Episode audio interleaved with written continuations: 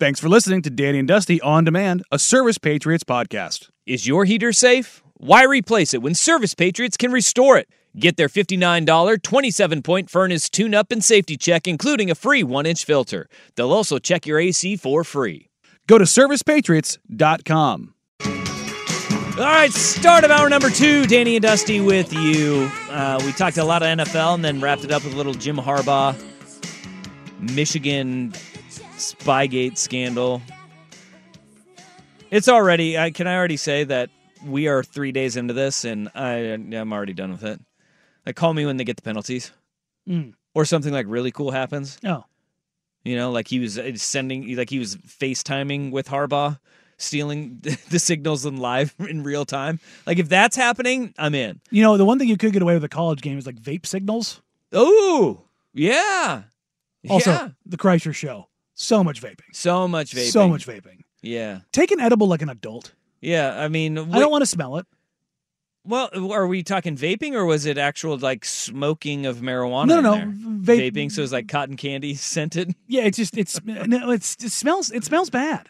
Yeah, it's Like, not a good no. smell. It's it's just like, buddy, take an take an edible like the rest Okay. of us. It's ridiculous. We don't need to do this anymore. We're civilized. All right. Uh, let's get to a little college foosball now. Hmm. The Pac 12, man, this was a week mired by slow starts. And in the Pac 12, it was three games in particular that you looked at and you just went, wow, uh, ugly, ugly, ugly. And when the beginning of the Oregon and Washington State game, it felt very clunky to start. Like it, it lacked rhythm at the beginning of the game. Mm. And it really for both teams, but especially Oregon because of how well they have started this year. And I mean, they've been averaging what 13 points per game. They're one of the the best starting quarters teams in the in the country. in the first quarter, they are one of the leaders Yes. nationally in scoring. And you had a field goal apiece heading into the second quarter of that game. And it just felt like it took a while, a lot longer for Oregon's offense to really start warming up and, and to get going. And give Washington State a, ton of credit um, to that because not a lot of teams have been able to, to hold Oregon's offense back early in games. But once Oregon did kind of get up off the mat, the third quarter looked a heck of a lot different. Actually, the final two drives of the first half and then vaulting into that third quarter looked a lot different for the Ducks. And they end up winning by two scores, 38 24. But it felt lethargic coming out of the gate. And then you had the in that game being at 12:30, I know that a lot of Duck fans were just kind of like, "Man, that was a it didn't feel like the same kind of Oregon football team that we've seen." And then we got to see Utah and USC. And USC wasn't able to get up off the mat Mhm. during that game and Utah took the fight to them. And it was back to back weeks where we've seen Caleb Williams have Look mortal. yeah, it well, yeah, it did not to have subpar performances, but to his standard, subpar performances. Oh, I mean, the Notre Dame was bad. Notre Dame game was bad. You Yep. can just you can call that what it is. There's no doubt about it. But against Utah, there just there really wasn't much there, and yet Lincoln Riley decided, even though they're averaging ten yards a carry, to not run the ball, which was mind blowing to me. Watching the game back, uh, I was like, "Wow, they're running the ball really well. I wonder if they're going to keep doing this." And the answer was no, no, they're not.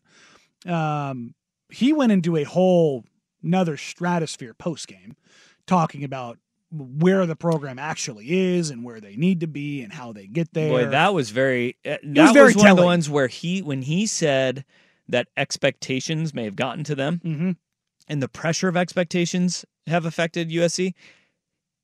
Do you realize where you're coaching at? Mhm. Because if that is an issue, then that don't is have problems. far more alarming than you just losing back to back Yes. games. because expectations come with that program. That is a bluest of blue blood programs. And if you're not going to be able to manage those, either you've got to figure that out or you've got to fire your best friend. Well, they look soft. They do. on both on both sides Yes. of, of the line of scrimmage. They look very soft, and that is one thing that no football team ever wants to hear. No. Um, and even when they get a guy like you know they go into the portal and they've got, they've plucked out you know some of the best offensive linemen, they've gotten some of the best defensive linemen. Bear Alexander, look, as good as he was in that game, he was detrimental to them. Yes. and you know getting ejected for targeting. He had another personal foul earlier in the second half Mm-hmm. where it was just like. Okay, come on, man! Like you got to play within yourself. He is a really good player, but He lost control. he, on two two scoring drives for Utah. Yeah, kept kept them alive. That's the thing is, every time it seemed like USC had a little something, they screwed themselves, or they let a quarterback who can't throw complete a throw and then break it big. and then you had on the uh, on in the nightcap, you had Washington, which did not score an offensive touchdown in the game. It was their first win without an offensive touchdown since 2000.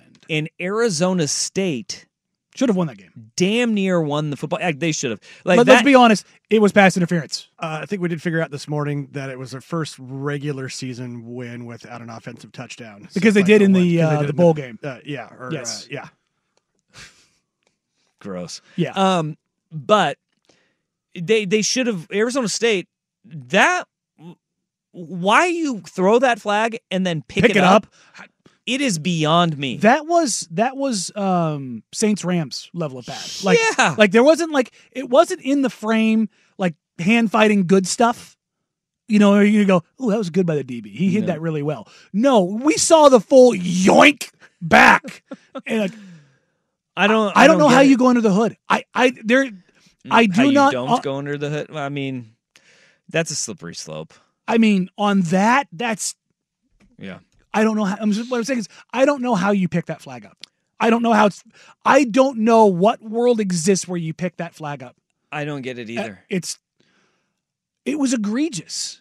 I, It wasn't this wasn't like a it wasn't a borderline call. Mhm. It was egregious. And it wasn't, well, if you slow it down, you can see the finger grasp the face mask. So it's the 15 yard. It's like, no, you saw the pads get exposed because his jersey got yanked so far back. oh man. Also, Bo Skattebo's fun to watch. Scat and he's got a cool name. Skattebo. He's got a very cool name. Um, it is fun to say, Mhm. and he is he is fun to watch. They are horrific uh, offensively, though. Eh, that, They that- just don't have a lot to work with. talk about a bare cupboard, Mhm. and I give Kenny Dillingham a ton of credit, man. I give that that young man, that young coach, a ton of credit. He's only thirty four years old, Yeah, he's young, young. and he is getting those guys to play every single damn week. And they're they were up against it up in Washington last week, but if you take those three games that we just talked about with teams that they were all favored and Oregon handled their business. They didn't cover, but they won by they ended up winning by 14. You have Washington come out by the hair of their chinny chin chin and USC takes a loss. Walked off. That Kickers. is something that if you extrapolate it and you go one step further and look at the Big 12 coming off of a a rivalry game, both Texas and Oklahoma UCF, that onside kick, they just missed it. they were in tight games and it is something that you we talked about last week but it bears repeating is that the emotion of a rivalry game the magnitude of those games what they mean to y you and what when you have a close game North Carolina off game the, off the Miami game.